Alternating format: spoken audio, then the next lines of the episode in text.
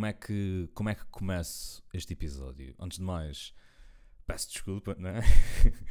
não, não, há outra, não outra forma de pôr as coisas. Ah, desculpa, I'm sorry. I, olhem, como sempre dissemos aqui no podcast, I apologize.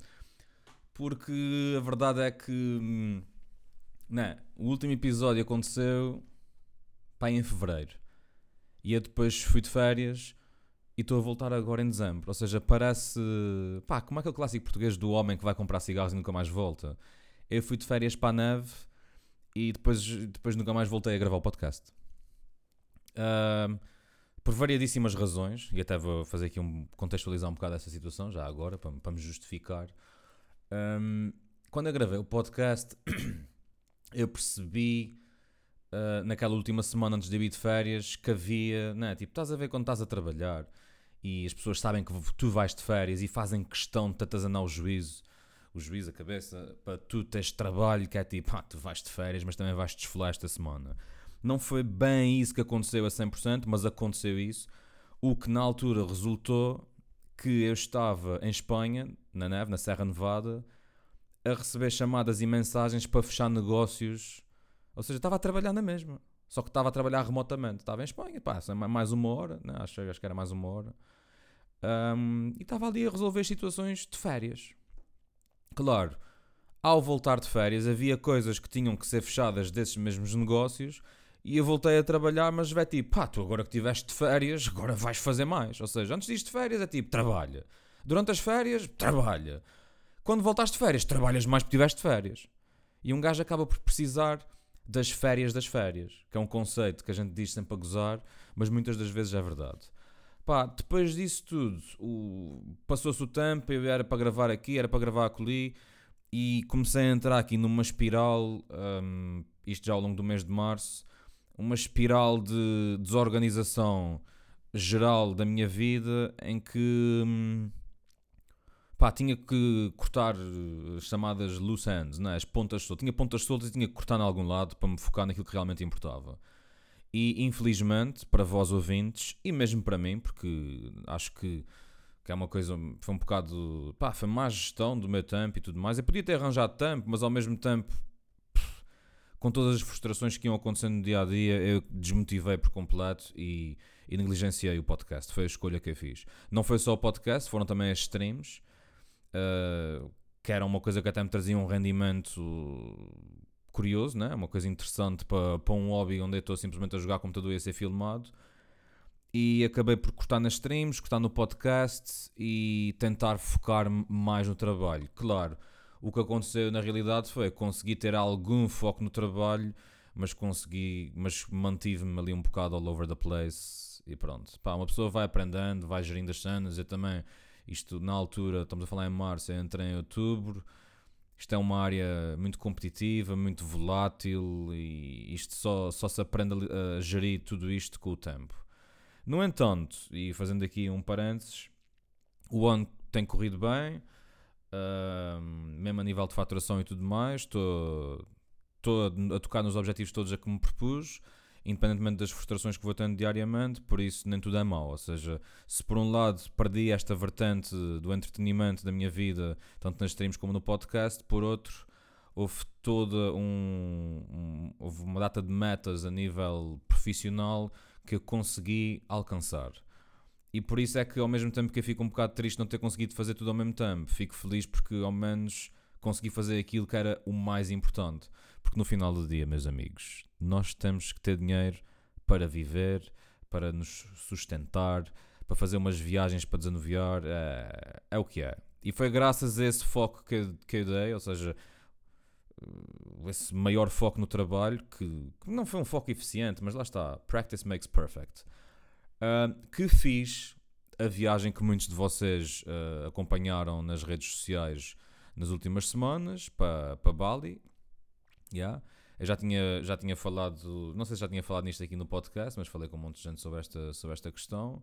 Em maio nós comprámos os, os bilhetes, eh, acho que foi tipo em março, abril, nós começámos a falar sobre o assunto, assim meio à toa, numa noite, tipo, ah, a gente viajava este ano, era fixe ir para um sítio assim longe, não sei o que mais.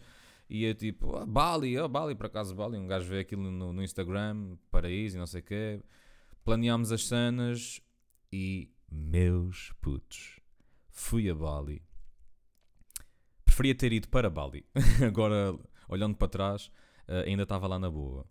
Pá, e digo-vos, foi. Um, como é que eu ia depois isto? Para já foi a melhor viagem da minha vida. E eu não sou uma pessoa pouco viajada, felizmente, tenho essa sorte. Uh, e até pode parecer um bocado clichê. Ai, foste para o outro lado do planeta e foi a melhor viagem. Porque um monte de gente pá, vai para a África, viagem da minha vida. Vai, vai para não sei o quê, viagem da minha vida. Pá, esta foi mesmo a melhor viagem da minha vida. E foi uma viagem que, que é possível desconstruir em vários momentos e de, em várias camadas diferentes para perceber o porquê de ter sido a, melhor viagem da minha vida, perceber o impacto que teve para mim, saber que ia fazer esta viagem, o impacto que teve chegar lá e constatar aquela realidade, o impacto que teve em mim viver aquilo no momento e o impacto que tem agora olhar para trás e pensar: porra, estive ali, estive ali, fiz aquilo, conheci X, conheci Y, vi. Percebem? Ou seja, este podcast, este episódio, o episódio número 52, o ano tem 52 semanas e este vai ser o último episódio ou seja, este ano teve poucos episódios, mas este vai ser um, um episódio final, mais ou menos, para fechar o ano, porque eu vou fazer um rebranding. Ou seja, tenho que estar a trabalhar numa imagem nova uh, e num conceito uh, semelhante, mas pegando em tópicos de forma diferente. Mas isso, isso é um assunto para depois, porque eu vou fazer um anúncio nas redes sociais e tudo mais, também tenho estado a conceptualizar isso, vamos ver. Uh, pronto, Bali. Vamos começar. Pá, a ideia deste episódio é também criar aqui um, uma, vamos chamar assim de forma mesmo presunçosa, hein? uma ferramenta que vos permita ir a Bali e desfrutar ao máximo da experiência, como eu desfrutei, mas com corrigindo as coisas que eu fiz que eu acho que podiam ter sido feitas de maneira diferente. E não foram coisas erradas, simplesmente foi mais ao nível de que sítios ir e de que forma ir, ou seja, nível de distribuição de tempo. Será que é melhor ir aqui um dia? Será que é melhor ir aqui dois, três dias? Porque nós fizemos uma divisão de uma viagem que durou para aí 14 dias. Ou seja, tive em, em quatro uh, sítios diferentes e em cada um desses sítios tive tempo diferente, não é? E agora olhando para trás, se calhar houve sítios onde eu tive dois dias que eu gostava de ter estado quatro. E dias onde eu tive quatro dias que se calhar só valia a pena estar dois. E é isto que eu quero falar aqui e fazer aqui um, um apanhado de, disto tudo. Pá, porque digo, a ideia-chave é se vocês são jovens, se vocês não têm nada, não é nada que vos prende, não é porque o pessoal trabalha e não sei o quê. És jovem, és solteiro, não és solteiro, tens namorado ou namorada. Esta é a altura para ir. Assim que vocês sacarem de um filho, acabou-se. Não. Está fodido. Tipo, é tão simples quanto isso. Assim que vocês tiverem um filho, vocês já não podem ir para ali no registro que a minha interpretação diz que é o registro certo de ir para ali. Então vamos começar. Pré-viagem. O que é que o que é que eu senti quando eu pensei vou para Bali? Pá, um gajo vai ver na internet uau, uau, uau, aquilo é paisagens espetaculares e tudo mais, né? A gente começa a ver os bloggers, os, os pequenos almoços, as discotecas, os beach clubs, aquela vista, o, o, o calor, né? Os sunsets. Pá, inicialmente uh, aquilo que eu pensei foi espetacular, vai ser demais, vai ser demais. E depois entramos aqui num, num momento em que é, porque eu compro uh, as, os bilhetes de avião em maio e a viagem foi na segunda semana de novembro. Ou seja, ao longo deste tempo todo, foi sempre tipo: eu vou para Bali, vou para Bali, vou para Bali, vou para Bali, vou para Bali. E vai-se criando ali uma, uma, uma certa ansiedade positiva de ir para Bali. A uma semana da viagem, já comecei aqui mais em mim, eu estou quase ir para Bali, estou quase ir para Bali, estou quase ir para Bali. E depois é aqui que entra um fator muito, muito importante.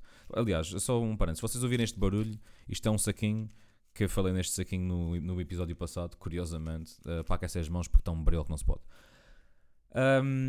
Estou um, quase para balde, estou quase para balde. E aí é que entra a matemática que traz um certo nervosismo, que é Ponta Delgada Lisboa, 2 horas de avião. No dia a seguir, Lisboa Amsterdão, 3 horas de avião. Depois Amsterdão Singapura, 12 horas de avião. E depois Singapura Bali mais 2, 2 horas e meia de avião.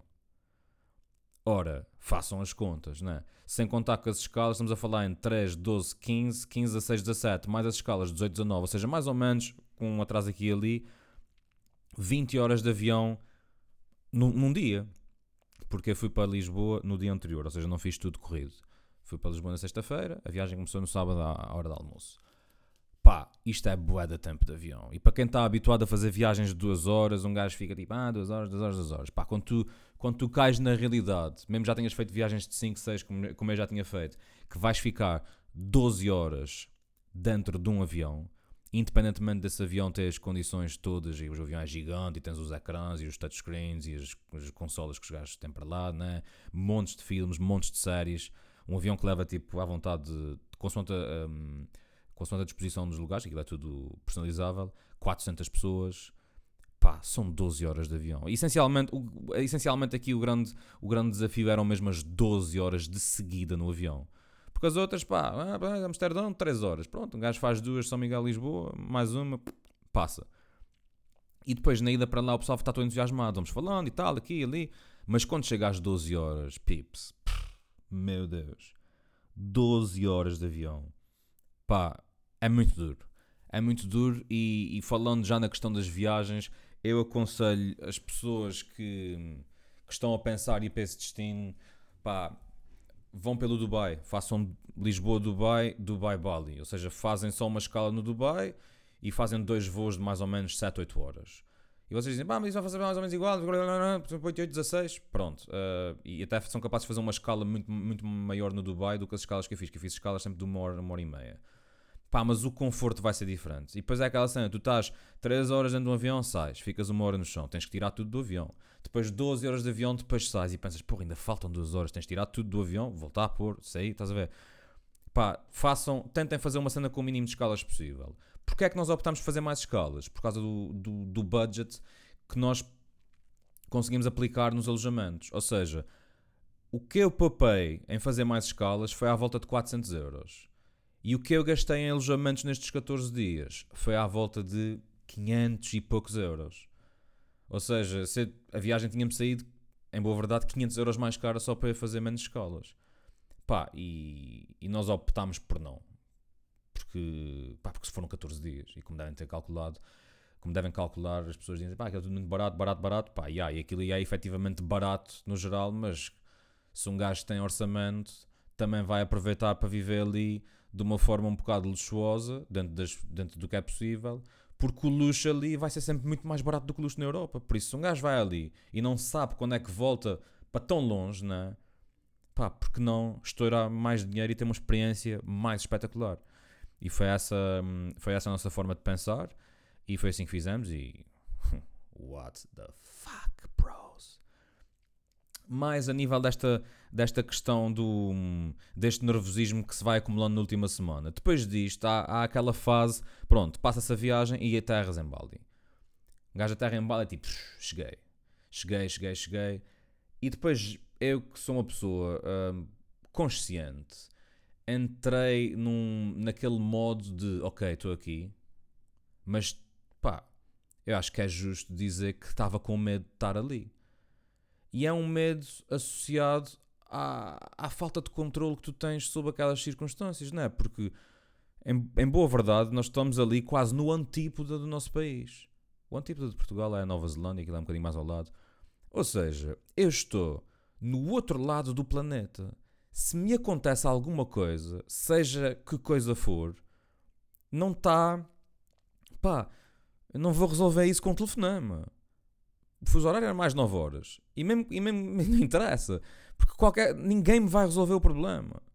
Se eu for para o hospital por alguma razão, vai ser um filme. Se eu tiver um, um azar qualquer, um acidente, vai ser um filme. Se eu estiver mal disposto, tipo, porque aquilo tem aquelas questões de, de e mesmo a comida, uma pessoa não, não tem que saber, o, o corpo habitua-se àquela, àquele tipo de temperos e tudo mais. Tudo ali é um risco.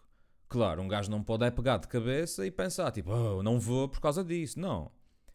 Temos que ir, mas temos que ir cientes de que estas variáveis são importantes para nós termos a, nossa, a, a melhor experiência possível. Ou seja, ter, ter cabeça a fazer as coisas, ser, não ser um descontrolado. Mas é muito estranho, é muito estranho que tu pensaste, tipo, porra, estou na Indonésia, uau, começas a ver as pessoas, né? Malta, os locais e tudo mais. Uh, epá, mas aquele reality check de, uau, eu estou mesmo aqui. Eu estou mesmo aqui.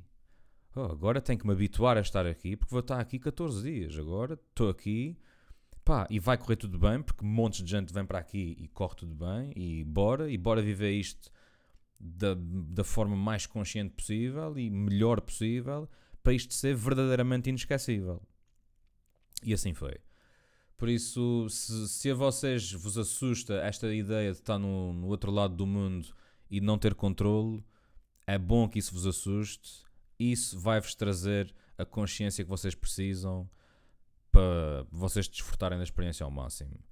E claro que vais para bares e não sei o quê, e vais beber e vais ficar meio bêbado, é? mas nunca vais ficar muito, porque, pá, pelo menos falo para mim, porque controle, controle, estou aqui.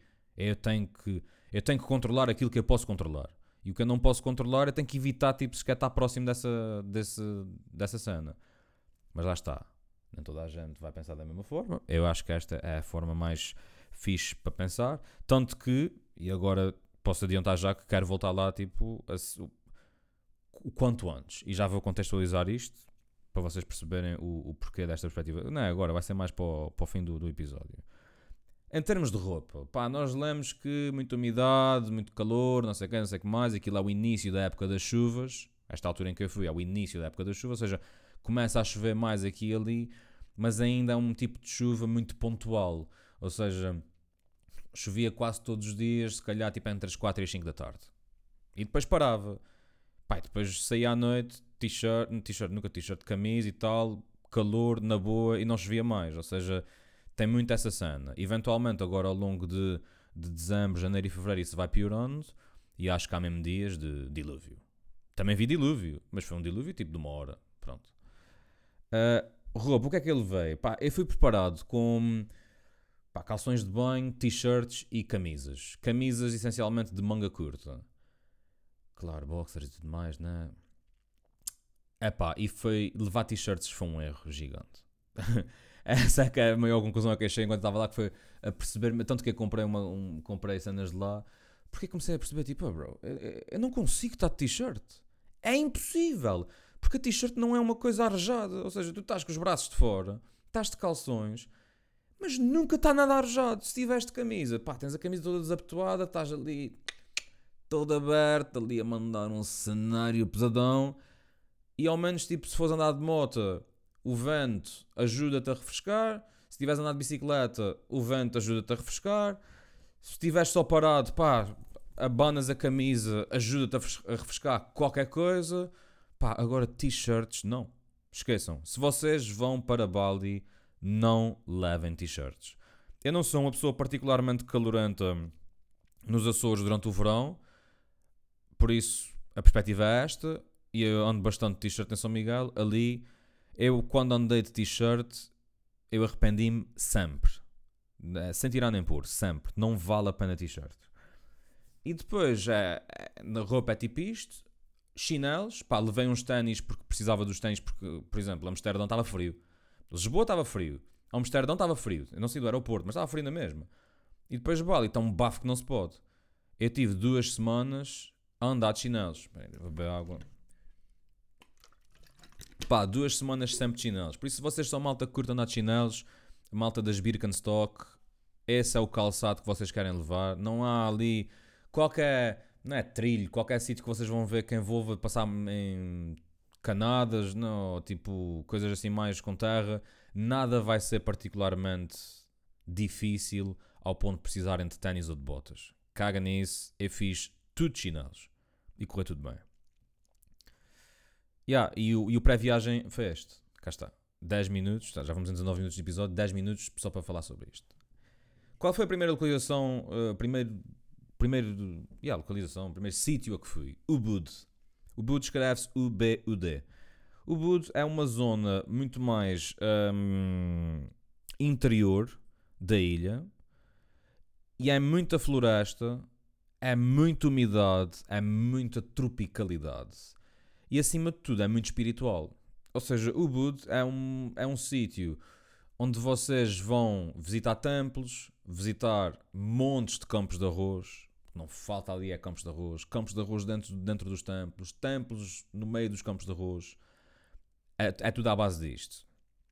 E, pá, e depois, claro, há, há sempre alguém com, com visão para fazer empreendimentos espetaculares. Aliás, foi um Ubud que, que também visitar campos de campos onde se produz o café, que eu comi aquele café, que é o café do cocó. Cá lá um bicho que é o luac, que é uma espécie de um gato, e esse bicho come o café, o café fermenta no estômago do bicho, o bicho borra-se todo, e depois as pessoas pegam no cocó do bicho, limpam o cocó, no cocó estão os grãos de café, os grãos de café levam um tratamento, boom, café. E depois tu bebes esse café.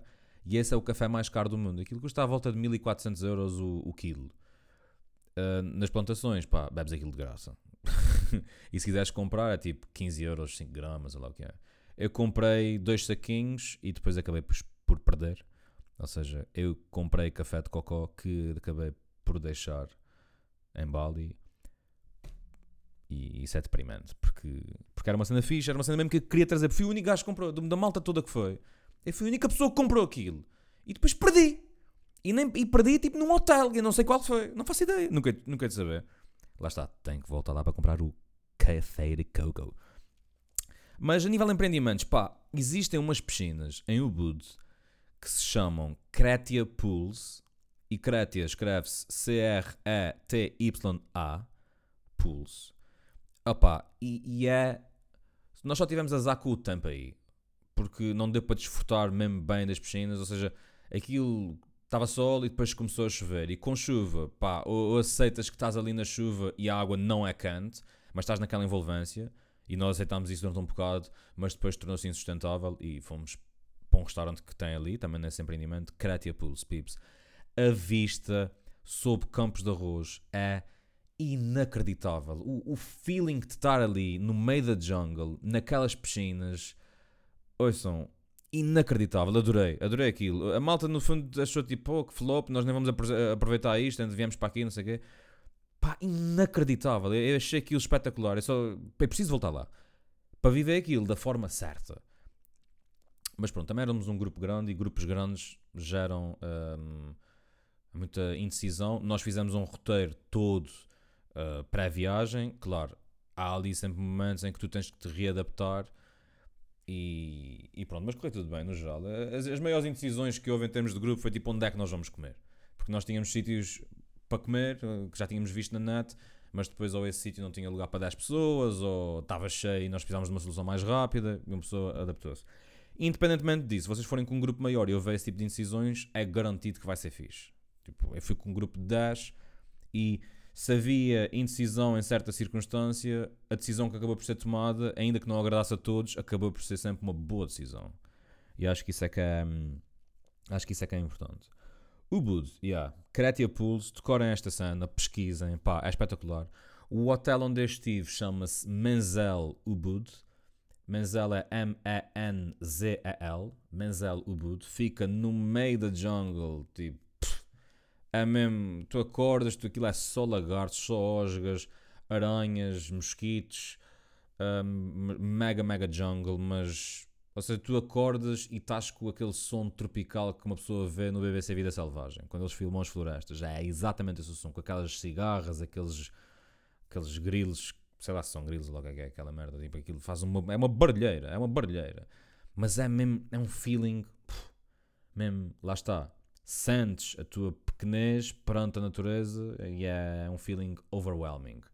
A nível da, da bicharada, já agora, por fazer um, um, um, uma ressalva, porque o Bud dos sítios todos foi o sítio onde eu senti maior presença de bicharada, ainda que eu não tenha sido mordido. Eu comprei, fui aconselhado que nós que lá umas vacinas, febre tifoide, acho eu, e umas hepatites, para ir para lá. Um, Aconselharam-me um, a usar um repelente para a roupa e depois ter um repelente para o corpo, para, para as zonas que estão expostas. É, estás de t-shirt, pá, repelente nos braços, repelente nas pernas se tiveste calções. E ah, porque é impossível usar calças ali, como é óbvio. E, ou seja, eu pus repelente na minha roupa toda, toda a roupa que foi levou mega repelente, mega dose. Aquilo seca, não deixa manchas na roupa, dura até 5 lavagens e aguenta-se durante 30 dias. Pá, mega tranquilo. Eu só levei picadas de mosquito nos últimos dois dias da viagem e tive lá 13 ou 14 dias. Por isso, claramente funciona. Um, yeah, o Bud.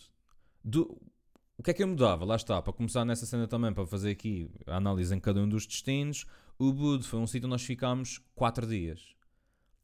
Para mim, o Bud é, bastam 2 dias. Porque depois acaba por se tornar repetitivo. Uh, os templos são todos muito semelhantes, todos valem a pena ser vistos, mas depois acaba a ser tudo muito semelhante. Mais vale vocês irem e definirem pá, quais são os templos mesmo que vale a pena ver. Tipo, porque houve uns templos onde eu fui que pá, curti, mas cortava aquilo na boa. Não, pá, dispensava ter visto aquilo. Mas pronto, nós tínhamos lá também uns drivers que nos foram aconselhando, não sei o quê, mas como estávamos lá 4 dias, tínhamos que arranjar cenas. No fundo, tivemos que arranjar coisas para fazer em Ubud. E nos outros, nos outros sítios houve muita questão de porra, queria ter ido lá hoje. Olha, amanhã está fechado, já não dá. Agora fica para a próxima. O Bud não teve muito isso porque nós ficámos lá 4 dias. O Bud também tem a Floresta dos Macacos, que no meio da, da, da cidade, ou lá, ou vila, ou lá como é que, como, como é que aquilo. Yeah, aquilo não é cidade, cidade é de passar. No meio da vila, pá, tem uma floresta que se virem as minhas histórias. Pá, qualquer coisa que vocês queiram saber desta viagem e ver mesmo cenas, podem ir ao meu Instagram e nos destaques tem lá um destaque que é Bali e tem tudo o que eu publiquei nas, nas redes sociais uh, da viagem, está lá no, nos destaques. Macacos, pá, macacos é what the fuck. What the fuck, pessoal. Muita gente que agora quando eu cheguei, ei, estavas ali cheio de medo dos macacos. Pá. As pessoas devem achar que os macacos, como são mais pequenos do que nós, também são muito mais fáceis de. Não, eu sou um ser humano, eu sou maior que o um macaco, o macaco. Calma aí, macaco, que eu sou muito mais forte do que tu. Não é nada disso, meus amigos. Uh, o macaco é muito mais ágil do que nós. Começa por aí.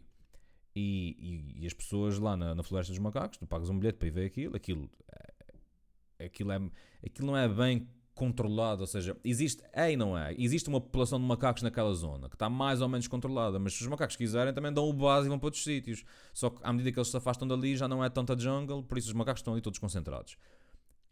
Acho que há tipo 600 macacos a viver ali. Pá, eles dizem: não olhes o macaco nos olhos. Não alimentes o macaco a não ser com um alimento que um dos nossos senhores que está aqui a tomar conta dos macacos te dê. Mas aquilo é, para quem conhece o Jardim António Borges, é tipo Jardim António Borges vezes 5. E tem macacos por tudo quanto é sítio. Só para terem mais. E até tem um templo onde os macacos estão. Tem um cemitério de macacos tem uma câmara de, de, tem um crematório para os macacos que morrem. E depois os macacos, montes deles têm nomes. Quando morre um macaco, dá, dá seu nome ao macaco e fica ali uma campa para o macaco. É esse tipo de cena. Mega. Pá, diferente. E essa cena é espetacular. Chuva, macacos, macacos a correr no meio do lado, de um lado para o outro, aos saltos. Eu a tentar filmá-los. Macacos tipo enrolados uns com os outros ali. Uh, uh, não não sei bem. Não sei bem como é que é de classificar. Pá, adorei, adorei. Melhor só se não tivesse a chover. Yeah, porque a chover, depois estava com uma daquelas cenas para proteger da chuva que parece um saco, parece um saco de plástico de, para pôr lixo. Pá, e com a umidade, a transpiração, aquilo tudo colado ao corpo, eu estava todo melado, macacada aqui, acolhi. Pá, nojento. nojento, nojento. Mas espetacular.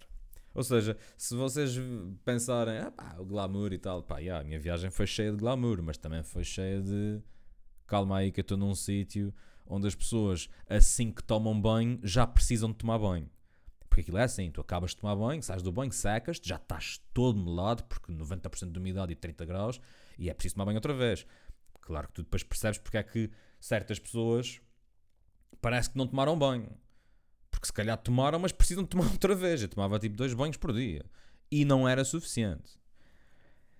Yeah. E o Buda é isto. O Buda é isto. Se quiserem mais coisas, coisas mais concretas em Ubud, pá, mandem-me mensagem que eu depois vejo os roteiros e tudo mais e coisas, uh, sítios onde fui para, um, para aconselhar. De, depois do Ubud, nós passámos para as Ilhas Gili, que são umas ilhas que ficam ali ao lado, que ficam a um, duas horas de barco. E já não fazem parte de Bali fazem parte de Lombok. Lombok é outra ilha daquela zona, tipo Bali, mas muito maior que Bali, e essas ilhas fazem parte de Lombok. Ainda que dessas ilhas para Lombok é tipo 15 minutos de barco, dessas ilhas para Bali, 2 horas de barco.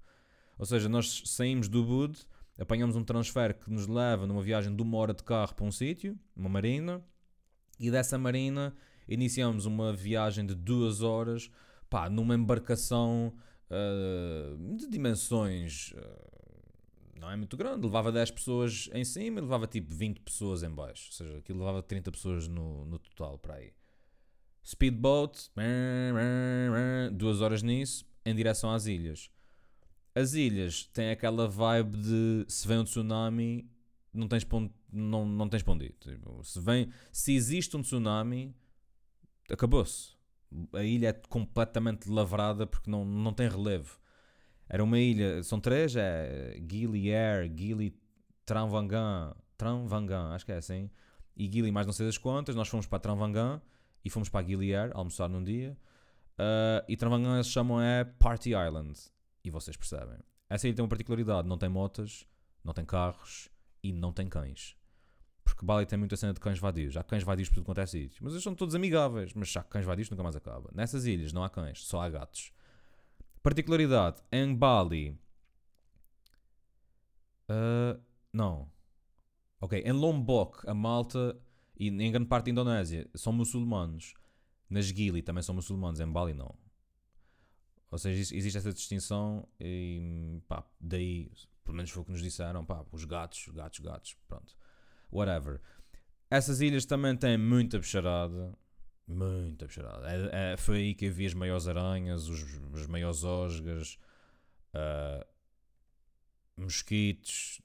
Pá, é aí que está a coisa. E, e vocês nem. Eles dizem logo à chegada ao hotel, ao resort onde nós ficamos, que foi Gili Eco Villas. Espetacular. Oh, ouçam, espetacular. Os gajos disseram logo: pá, vocês nem podem lavar os não é nem podem, não devem lavar os dentes com a água da torneira. Porque ali tu dás um golo naquela água, meu amigo, tu vais te cagar todo. Aquilo é, tu sacas de uma malária e de uma diarreia que a tua viagem pff, acabou. E é daí que vem, pronto, isto apesar de não ser Bali, é Lombok, mas naquela zona há muito o chamado Bali Belly, que é a reação do teu corpo àquele, àquele ambiente, não é? aos mosquitos, ao calor, à umidade, à comida, aquele aglomerado de coisas que é, tu estás, comeste uma comida fortíssima, mas depois estás cheio de calor, não bebes, dás um golinho numa água que está meio avariada, levaste aquela mosquitada, estás-te a cagar todo, estás-te a borrar todo, estás-te a vomitar todo, e ao mesmo tempo no Instagram uma pessoa está ali a viver o luxo da via, né? tipo hashtag bloggers. Isto não me aconteceu, uh, felizmente, pá, mas também fui todo preparado, né? Protetores gástricos, brufanes, Benerons, uh, pomadas, cá está repelentes, fenistil é vida, fenistil é ganda salvação, mesmo para pequenos escaldões, Escal pequenos escaldões, um, uma picada aqui e ali, logo fenistil, no dia a seguir parecia que já não tinha acontecido nada, estava só tipo aquela vermelhidão, mas já nem dava comichão, cremes com aloe vera, um, claro, protetor solar, muito importante. Mais, pá, yeah, essencialmente isso. Uh, Gili, crazy. Sítio para comer marisco, sítio para, para entrar no mar e o mar está a 30 graus, parece uma sopa que nem te refresca. Sensação estranhíssima. Sensação estranhíssima. Tu estás no exterior e com 35 graus e tu estás a transpirar e a desesperar por pum, pum, pum, algo fresco, algo fresco vai ser uma água fresca, vai ser uma Coca-Cola fresca, vai ser uma cerveja fresca. Tu entras no mar e acabou-se. É pior. É, é pior estar dentro do mar com aquelas temperaturas do que estar fora. Estás melhor à sombra do que estás dentro d'água. E é um conceito estranhíssimo. Mas pronto, foi, foi giro. Mega, foi um bocado desconfortável, admito. Ia ser um bocado flor de estufa nessas cenas. Uh, mas pá, no desconforto, um gajo ri-se da que é tipo, oh, bro, agora é que eu não volto para o mar, né? Agora onde é, onde é que está aí um ducho para tomar um ducho de água fria? Porque eu tomei todos os dias ducho de água fria. Não estou a dizer água gelada, só água fria. Ou seja, não estava a apontar para o frio, estava ali no meio termo, mas nem chegava a ficar morna, porque não, não podia ser. Ou seja, é que é um bocadinho antes do, do morno que está frio. Sempre, sempre, sempre, sempre, sempre. Pá, e essa esguilha é isso. Tu andas nos. hum, tu andas num- numa espécie de umas charretes que são um, é um cavalinho, um pequeno cavalo que te puxa uma carroça que está atrás e tu vais nessa carroça e há um gajo que vai indicar, tipo, dar, dar os toques no cavalo para o cavalo se mexer. Ou, ou andas nisso ou andas de bicicleta à volta da ilha. Eu quando queria sair à noite para não andar tanto de bicicleta, apanhava um desses cavalos, que aquilo era tipo 10 euros 4 pessoas. Eh, e nós íamos, yeah, 150 mil rúpias, 10 euros mais ou menos 4 pessoas, e um gajo saía não tinha que andar de bicicleta. Quando acabasse de ir do, estar na discoteca e tudo mais, pá, que são sempre discotecas, tipo, é tudo mega arejado, a malta está sempre de chinelos, a música é sempre boa, nunca, é sempre boa, é sempre boa. Aquilo é, é, é tudo bom, é tudo bom.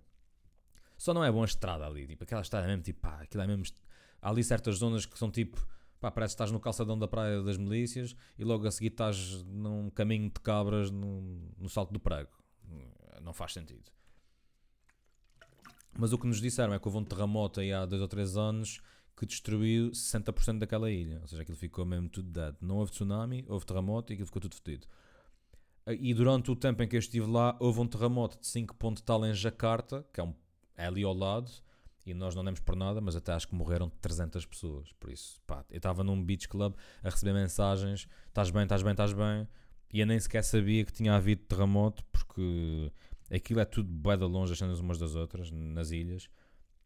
E eu acho que Bali tem uma grande vantagem perante, eh, provavelmente, acho, sei lá, isto é a minha teoria, tem uma grande vantagem a nível localização, que é, pá, provavelmente aquela ilha fica numa zona daquelas placas tectónicas ou whatever, mesmo em que os gajos não são, não são afetados, tipo, ou seja, aquilo para já, em termos de Bali, aquilo é tudo muito, muito alto, é tudo à base, vais para os sítios, é uma, uma falésia e a praia lá em baixo, é tudo muito alto, o tsunami nunca vai ser ali um grande stress.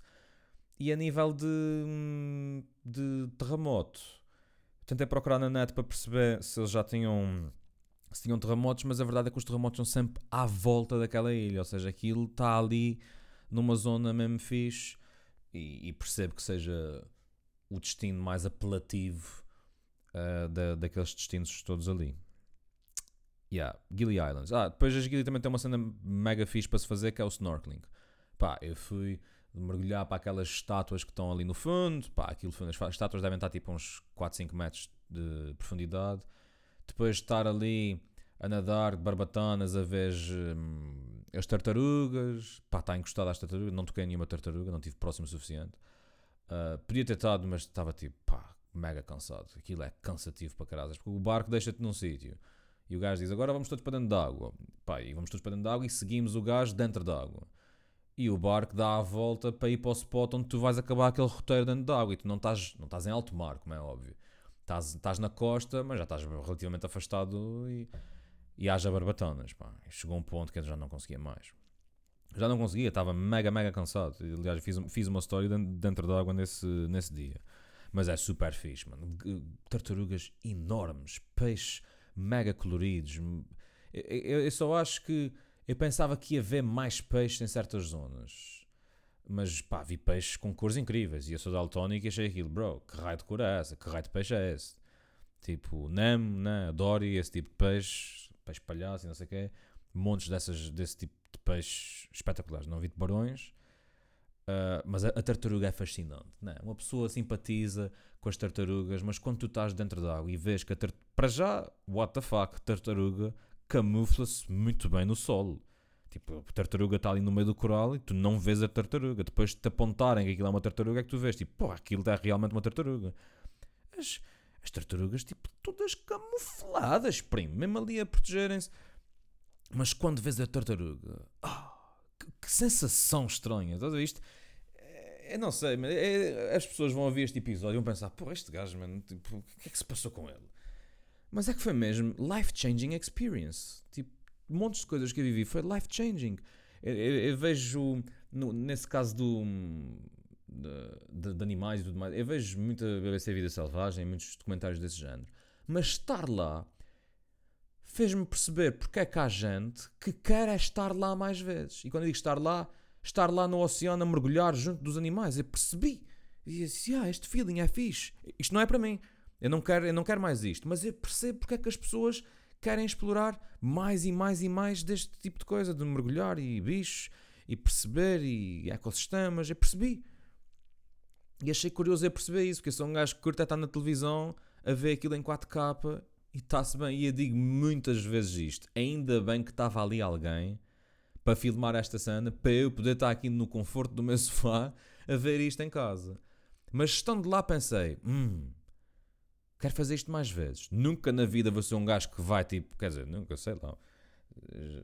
Essa viagem já, já, foi, já teve seu impacto na minha vida. Sei lá se volto, volto a fazer outra e fico a pensar tipo, que quero mergulhar e fazer cenas e tirar cursos de mergulho e tudo mais. Não sei. À partida, não. Uh, mas já, yeah, fascinante. Aconselho toda a gente. Gilly Islands, Echo Beach Villas. Um, yeah, qualquer dúvida que tenham, mensagem. Pá, marisco, discotecas, jungle, jungle monkey, não sei das quantas, a discoteca crazy demais. Sama Sama, reggae bar. Pá, está-se bem, mano. É mesmo isso, é, está-se bem. E depois a grande parte das pessoas que a gente vê ali ou são europeus que estão a fugir ao frio da Europa nesta altura, ou são australianos que lhes apeteceu ir passar lá uma semana. É, a vibe é essa. Top! Depois das Gili, passamos para Canggu. Ora, Canggu, hum, com uma vertente muito mais uh, citadina, ainda que não seja na cidade, mas é uma, uma cena mais citadina, muito trânsito, muitas motas, muitas discotecas, muitos estúdios de tatuagem. Pá, centenas de milhares, tipo, pá, centenas de milhares talvez não, mas milhares, provavelmente, de estúdios de tatuagem em, uh, em Bali. Em, em foi onde eu vi mais. Um, pá, e em Canggu nós passámos por umas vilas que. Como é que se chama? Eu não me lembro do nome das vilas, mas também tínhamos uma vila com piscina privada e não sei o quê.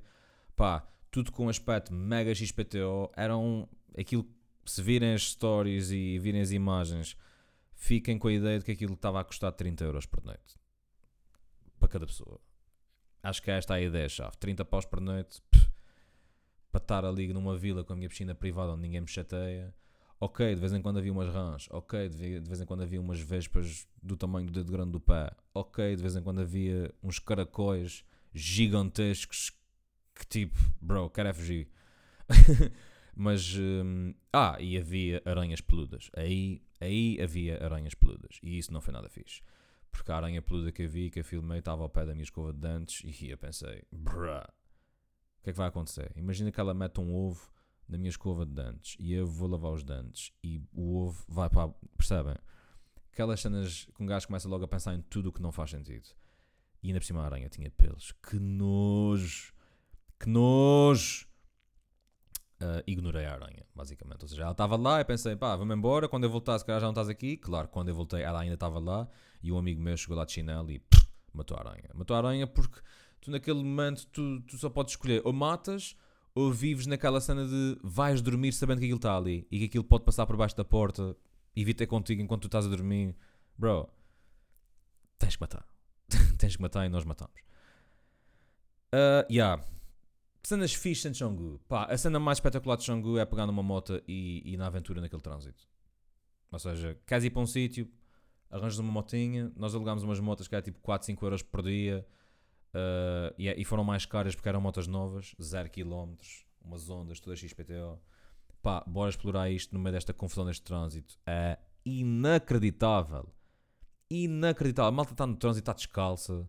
A malta não. Tipo, eu usei capacete, mas tu não precisas de usar capacete. Ninguém está a usar capacete. Motas com quatro pessoas em cima de uma scooter. Uma scooter que leva o filho à frente, o filho atrás, a mãe atrás do filho, o cão entre as pernas. A família vai toda numa scooter, tipo numa mini scooter, não é uma 50, tipo uma 125. E tu vês aquilo. Eu vi pessoas a transportar Imaginem transportar um bolo de anos, pá, este é um, é um, bom exemplo a nível de tamanho, uma caixa de um bolo de anos, e vocês estão descalços e de moto. E têm que levar aquilo na mão como quem transporta uma caixa de pizza. Pronto, é este o cenário, e tu vês, e é uma senhora de 70 anos. uh, vestida com trajes que são umas saias. Ouçam, aquilo não, não, não há palavras, não há palavras. E é, uh, não, é, é isto, é só vendo. Aquilo é o tipo de sítio que só vendo. Um, em Canggu nós tivemos três noites. Yeah. Três noites. Pá, e eu adorei. Adorei Canggu, é um dos sítios onde eu quero voltar. De, destes sítios todos onde eu fui. Porque acho que tem, aquilo tem, precisa de ser mais. Dá, pá, há mais para explorar. Mas o mais para explorar cá ali é muito a nível de hum, restaurantes para tomar um pequeno almoço, tipo brunch, uh, restaurantes para jantar também, hum, beach clubs, essencialmente ir para o beach club, ver o sunset, ou ir para discotecas. As coisas ali não, além de não serem particularmente caras, as entradas nesses sítios não acabam tarde. Ou seja, vocês vão para um, para um beach club abre ao meio-dia e fecha à meia-noite, ou abre ao meio-dia e fecha às 10 da noite. Depois disso, vocês têm que saber se existe algum sítio que feche tipo à meia-noite uma, porque vai haver sempre um sítio que fecha à meia-noite uma, e vai haver sempre um sítio em que eles nem dizem hora de fecho, dizem só que é late, que fica aberto enquanto houver gente. Ou seja, enquanto houver gente que justifique ter a casa aberta, eles mantêm-se abertos. E é fascinante. Quais foram os sítios que eu vi na, em Chonggu? A nível de discotecas, uh, da Vault, uma discoteca inacreditável que parece a cave do Lux. Tivemos a sorte de apanhar uma noite de hip hop. A noite a seguir era reggaeton, mas a noite a seguir, lá está. As discotecas ali não estão abertas necessariamente à festa de domingo a domingo. Mas. Um, à festa de domingo a domingo, mas cada dia da semana está destinado para, para um sítio. Ou seja, tu sabes, tu sabes se tiveres os connects que te digam, e eu tenho esses connects, e agora eu para vocês posso ser esse connect, que à segunda-feira o sítio para estar é aquele, à terça é aquele, e depois muitas vezes é. Eu apanhei esta da volta numa segunda-feira. Segunda-feira estava a curtir pop pesadão de chinelos na cave numa cave que fica por baixo da estrada, gigante, mega ar-condicionado, mega luzes, parecia a cave do Lux. Na terça-feira esse sítio estava fechado, porque eu pensei logo, porra, amanhã volto aqui. Não, amanhã estava fechado. Só voltava a abrir na quinta-feira. Porquê? Porque na quarta-feira, na, na terça-feira, o sítio para ir era outro sítio. Era o La Favela. E nós, bomba, let's go to La Favela. Uh, e é muito isto. Pois é preciso é tu saberes e teres feedback das pessoas certas para saberes que a segunda é para aqui, a terça é para ali e digo-vos desde já, eu tenho essas informações todas, uh, graças a um homie, fucking Diogo, que hum, do Porto, acho que ele nem sequer ouve esse podcast, mas eu vou-lhe dizer que dei aqui o props. Uh, e ele deu-me aí, deu aí umas dicas valiosas uh, para pa tentar desfrutar ao máximo da, da experiência. E depois, qual foi o outro, outro. Ah, Fins. Fins Beach Club. O autoproclamado World's Best Beach Club. Ah, é inacreditável. Pá. Vejam no Google. Vejam no Google. Aquele conceito é, é imbatível. Não tenho grandes palavras. Aquilo é World's Best Beach Club e provavelmente é verdade, porque pelas dimensões, as condições. E quando digo as condições, é as condições do espaço, a limpeza do espaço, as casas de banho, a atenção ao ao detalhe quando alguma coisa está a acontecer, do tipo, pá, se cai qualquer coisa no chão, há logo uma equipa de gente que se aproxima de ti e que cerca a área para limpar aquela zona e para haver segurança para toda a gente. Imagina, partes um copo, hum, yeah, não, não me aconteceu, mas vi, partes um copo, vem logo uma time de gás que estabelecem um perímetro e limpam-te aquilo a fundo para aquilo não ficar nenhum vidro no chão, estás a ver? É esse tipo de de prestabilidade que existe ali e, e de atenção ao detalhe para garantir efetivamente que aquilo se mantenha the world's best beach club e vale muito a pena. Um, tudo é as entradas nesses sítios são sempre consumíveis, ou seja, esse Fins Beach Club nós uh, arranjámos uma. Tu podias arranjar uma, umas mesas ou uns sofás dentro da piscina ou uma data de coisas, aquilo custa X milhões, porque aquilo é, as rúpias é tudo aos centenas de milhares e milhões. Um milhão era, naquela altura, mais ou menos 60 euros, e depois aquilo é consumível. Tu vais para uma mesa que te custa 4 milhões, ou seja, 4 milhões, uh, 6, 60 mais 60, 120, 240 euros, vamos supor, à volta de 300 euros, e é consumível. E tu consomes aquilo ou para beberes álcool, seja, cerveja, cocktails, ou podes pedir comida, podes pedir pizzas, podes pedir hambúrgueres. Tipo, tens é que consumir aquilo. Tens, entre aspas, né? se não quiseres consumir, és tu que estás a perder. Ou seja, todo o sítio onde tu vais, tu consegues entrar. Ninguém te vai barrar a entrada tu estás tipo, pá, tirando o La Favela, que foi um sítio onde nós mandámos mensagens, eles disseram especificamente: aqui não se pode entrar de chinelos. Mas tu abres o Insta dos gajos e vês as condições de entrada e percebes logo: eu só não tenho que ir de chinelos e vou entrar. E foi isso que aconteceu. Eu fui de calçado e entrei. E ninguém Eles, eles agradeceram por eu ter vindo, que aquilo é assim, tipo, o pessoal lá agradece que tu chegaste, olha, ainda bem que vieste. Fazem ali uma, uma, uma saudação, estás a ver? Baixam a cabeça, juntam as mãos. Pá, ainda bem que vieste, desfruta ao máximo, por favor, desfruta mesmo disto e volta. E depois, depois quando vais embora, thanks for coming, ainda bem que vieste, tens a certeza que queres ir embora, não queres voltar amanhã. É assim em todo o lado. É inacreditável. É inacreditável. Está sempre toda a gente a fazer a fazer-te sentir o rei e é tipo não te a preocupação deles é que não te falte nada. É mesmo estranho. E esse tipo de feeling até me eu senti-me um bocado desconfortável por vezes, que é tipo, pô, não, bros, vocês não são. Eu não estou não, não aqui para escravizar ninguém, não é preciso este tipo de vassalagem, não é? Tipo, ah, está-se bem, já percebi. Mas aquilo é uma cena cultural dos gajos, mano. É mesmo tipo, Yo, branco, ainda bem que vieste, ainda bem que estás aqui. Nós sabemos que o facto de estás aqui ajuda uh, a manter a nossa ilha viva e o nosso turismo. E nós queremos ganhar dinheiro. E nós estamos aqui para te dar a melhor experiência possível e, e para tu voltares. Tipo, vais estar aqui duas semanas, pá, volta duas semanas para o próximo ano, se puderes, por favor. É sempre esse feeling, é mega estranho, mas é. É, é muito difícil explicar. Sinceramente, é muito difícil explicar, só mesmo vivendo. Por isso, yeah, Canggu, uh, yeah, discotecas Volta, La Favela e Fins Beach Club. Restaurantes que ficam aqui marcados. Um, Copenhaga, ou Copenhagen, que é um sítio à beira da estrada em que tu tipo nem dás por ele, do nada olhas, pá, sítio mega bem, com mega bom aspecto, boa música. Todos os sítios onde a gente vai ali, boa música. Um, boa música, comida espetacular, brunch às 11, pá, um gajo está cheio e está a ver gente, tipo, pá, australianos, australianos, europeus bem, brasileiras, um, holandesas, finlandesas, norueguesas, pá, a malta, pá, jovens, e toda a gente trans, transmite um sentido de despreocupação, que é tipo, a vida é para ser vivida, é, o, que tu, o que eu senti lá foi sempre assim, a vida é para ser vivida assim, pá, a gente está aqui vamos fazer tudo aquilo que temos que fazer a este ritmo. Houve dias lá que parecia que nunca mais acabavam. Eu acho que não teve nenhum dia, não houve nenhum dia dessa viagem em que eu pensasse, porra, este dia passou depressa para caraças. Nenhum.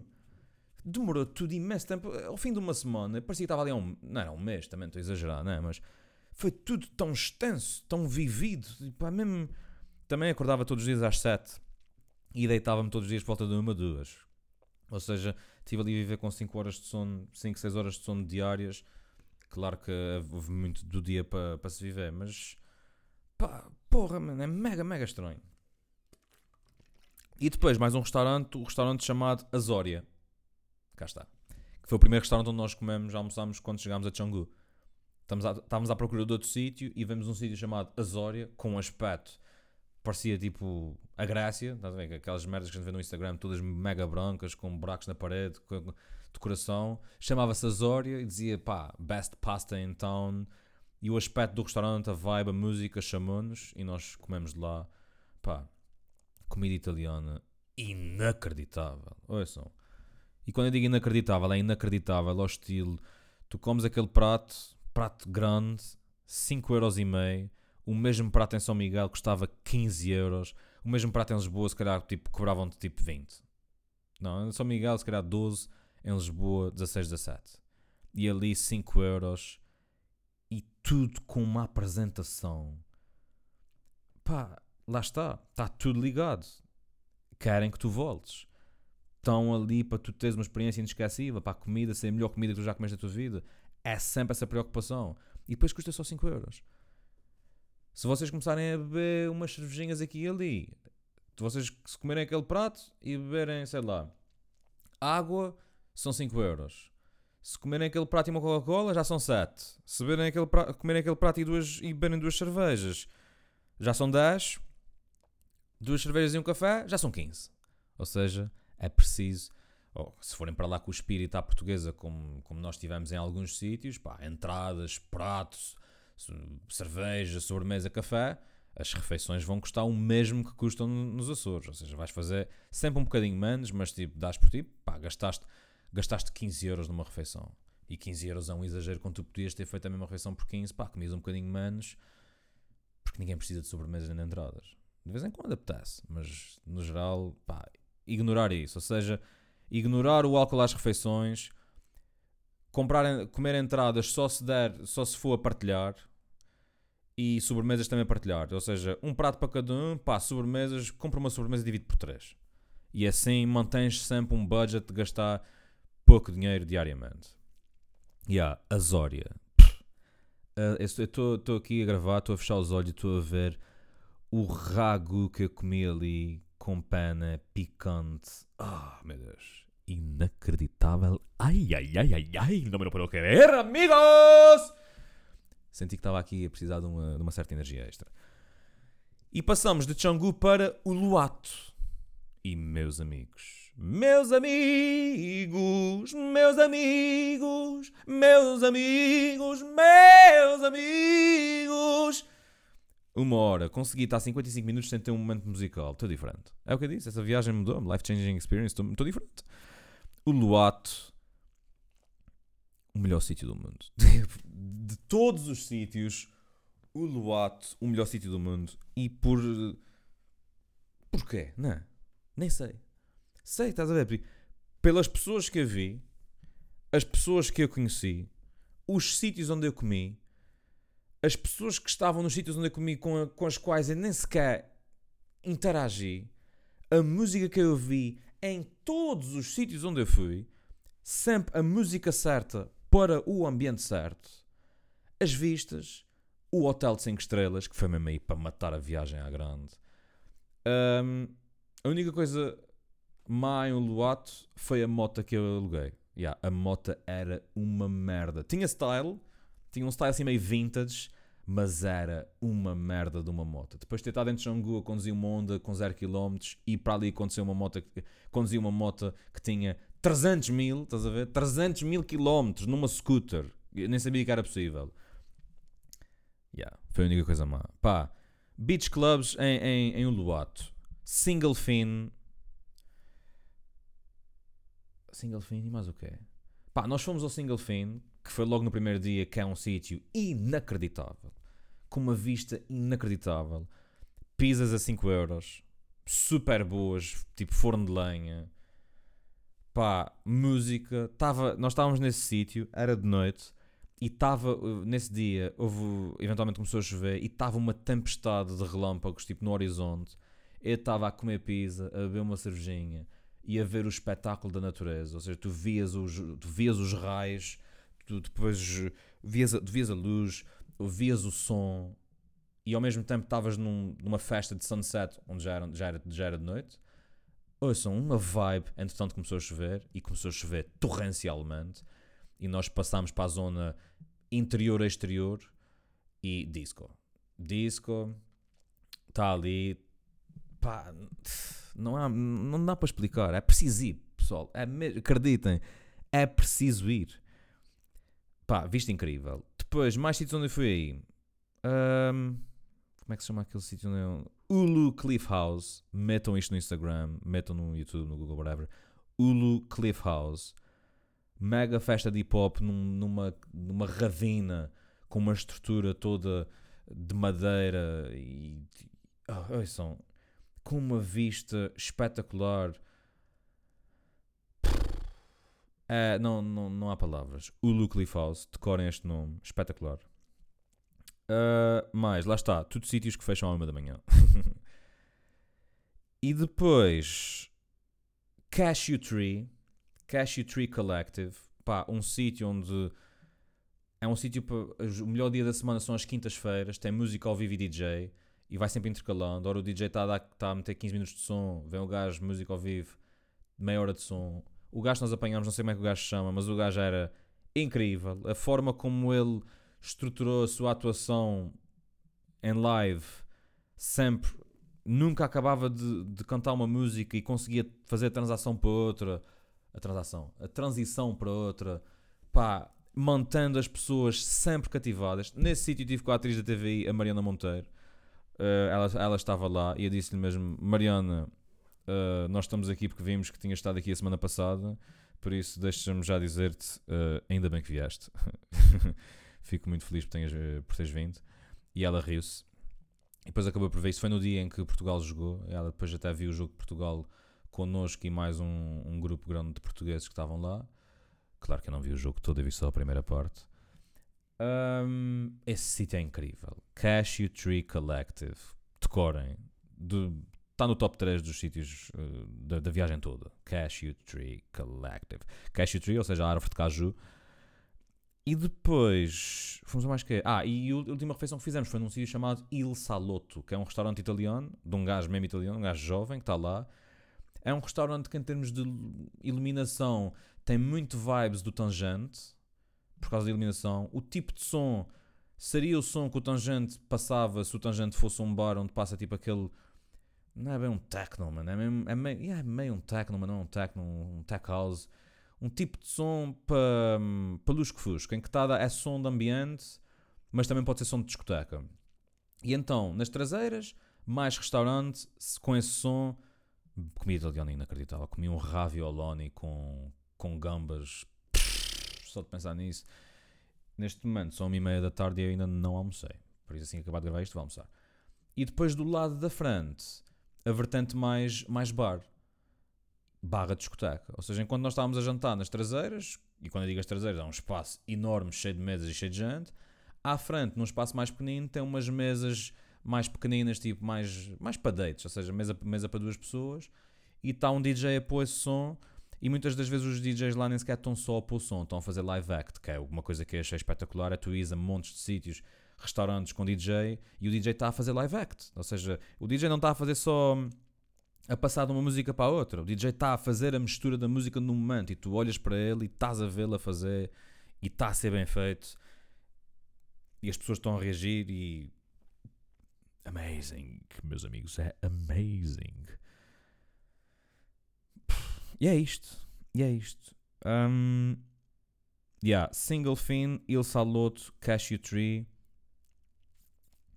Bah, e um sítio chamado Matrix que sinceramente eu não sei em que dias é que está aberto, mas nós, pelo menos na quinta-feira está aberto e é o sítio underground para onde uh, a malta que sabe e que gosta de noite vai até às 500. Aí também fui para esse sítio. E aquilo é um spot que fica debaixo de outro spot e não é muito grande e do nada o som é incrível. Tem sempre multibanco, está-se bem. E o som é incrível e... E é isto, pips, e é isto, não... E o Luata é incrível. Pá, agora fazendo aqui uma, uma breve introspeção uh, ao, ao, ao, que foi vivido, eu pensava que ia gravar este episódio ia demorar mais tempo, sinceramente. Uma hora está bom. Porquê voltar? Pá, aquilo é um destino com este tipo de ambiente. Tu, é inevitável. Eu conheci gente com 28 anos, conheci gente com 23, 24. E é inevitável tu pensares, e sendo que eu já tenho, já tenho, ainda tenho 30 anos, estás a ver? Eu ter tido esta experiência e depois perceber que, ok, esta gente que está aqui a ter a mesma experiência que eu, que idade é que tem? Ok, estes aqui têm 28, 29, aqueles ali têm 23, 24 e ainda ontem estava a falar sobre isto e mesmo dito desta forma que é, eu sei o que é viver numa ilha, né? eu sei o que é crescer numa ilha, mas eu também tenho a noção que sou privilegiado porque passei muito da minha infância a ir ao continente, por ter família lá. Ou seja, é ao mesmo tempo que sei o que é viver numa ilha, eu sei o que é sair de uma ilha e conhecer uma realidade que é a realidade do continente. Mas, em boa verdade, uh, se eu for ver uh, os números, eu ia para festivais com 16 anos que era tipo a festa do xixarro. Não era o festival que é o xixarro hoje em dia. Era uma festa, era tudo muito mais popular e não havia toda esta não havia os Monteverdes, não havia os Bliss, não havia o, o Xixarro, não era um festival, as povoações, não havia nada. As festas da praia existiam, mas também eram diferentes. Não havia essa, essa grandiosidade que existe num, em sítios maiores. Ou seja, a malta no continente, se calhar com 16 anos, ia para o Sudoeste, se os pais fossem porreiros. E o Sudoeste era um festival que tinha sempre os melhores cartazes e nomes caríssimos. Isto para dizer o quê? Eu dou para mim em Bali a perceber-me que aquele lifestyle, pá, não sendo comparável, mas comparando, é muito melhor do que o lifestyle que a gente conhece a nível de, de, de, não, vou, não quero dizer noite, porque ali tu fazes, uma, tu fazes um dia em que tu te vais deitar cedo, mas curtiste, tipo, esticaste a tua tarde, tipo, bastante.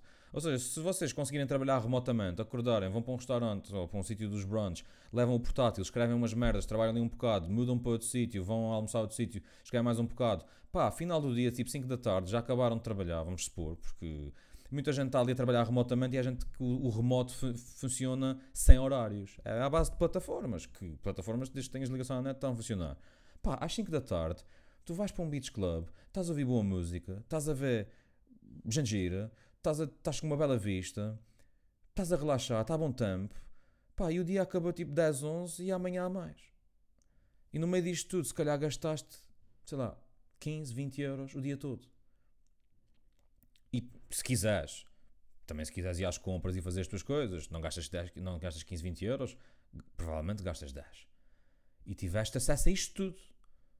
Estás a ver? Tipo, isto, isto, é, isto é inacreditável.